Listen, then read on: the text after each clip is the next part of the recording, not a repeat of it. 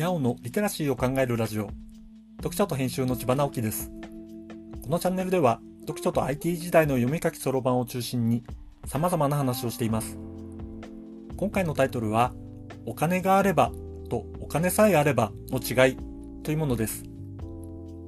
もっとお金があったらなぁと思うことありますよね。買いたいものもあるしやりたいことがたくさんあってそのためには大抵お金がいる。お金をかけずにできることがあるのは事実だけれど、お金をかければできることは格段に広がるわけですよね。僕も仕事がすごく儲かっているわけではないので、毎日考えます。それでも案外楽しく暮らしているのは、お金さえあればこんな苦労はしないのに、とは考えずに住んでいるからです。いろいろな仕事をやってはいるのですが、そのそれぞれがどれも面白いので、仕事で得られる収入に感謝できているからなのです。それはそれで幸せなのですが、問題がないわけではありません。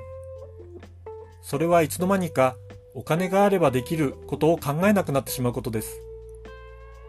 満足しているならいいじゃん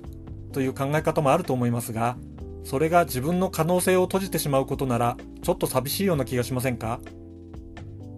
僕くらいの年齢になって落ち着くのはまあまあありだと思いますが、若いうちはお金があればできることをたくさん考えてそのために何をしようか考えるのがとても良いと思います。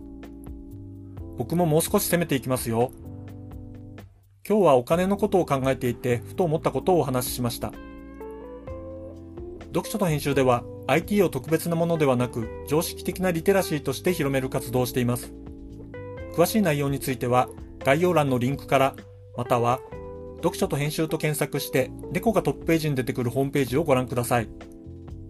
この配信の書き起こしをノートで連載しています。概要欄にリンクがありますので、フォローいただけると嬉しいです。今日もワクワクする日でありますように。千葉直樹でした。ではまた。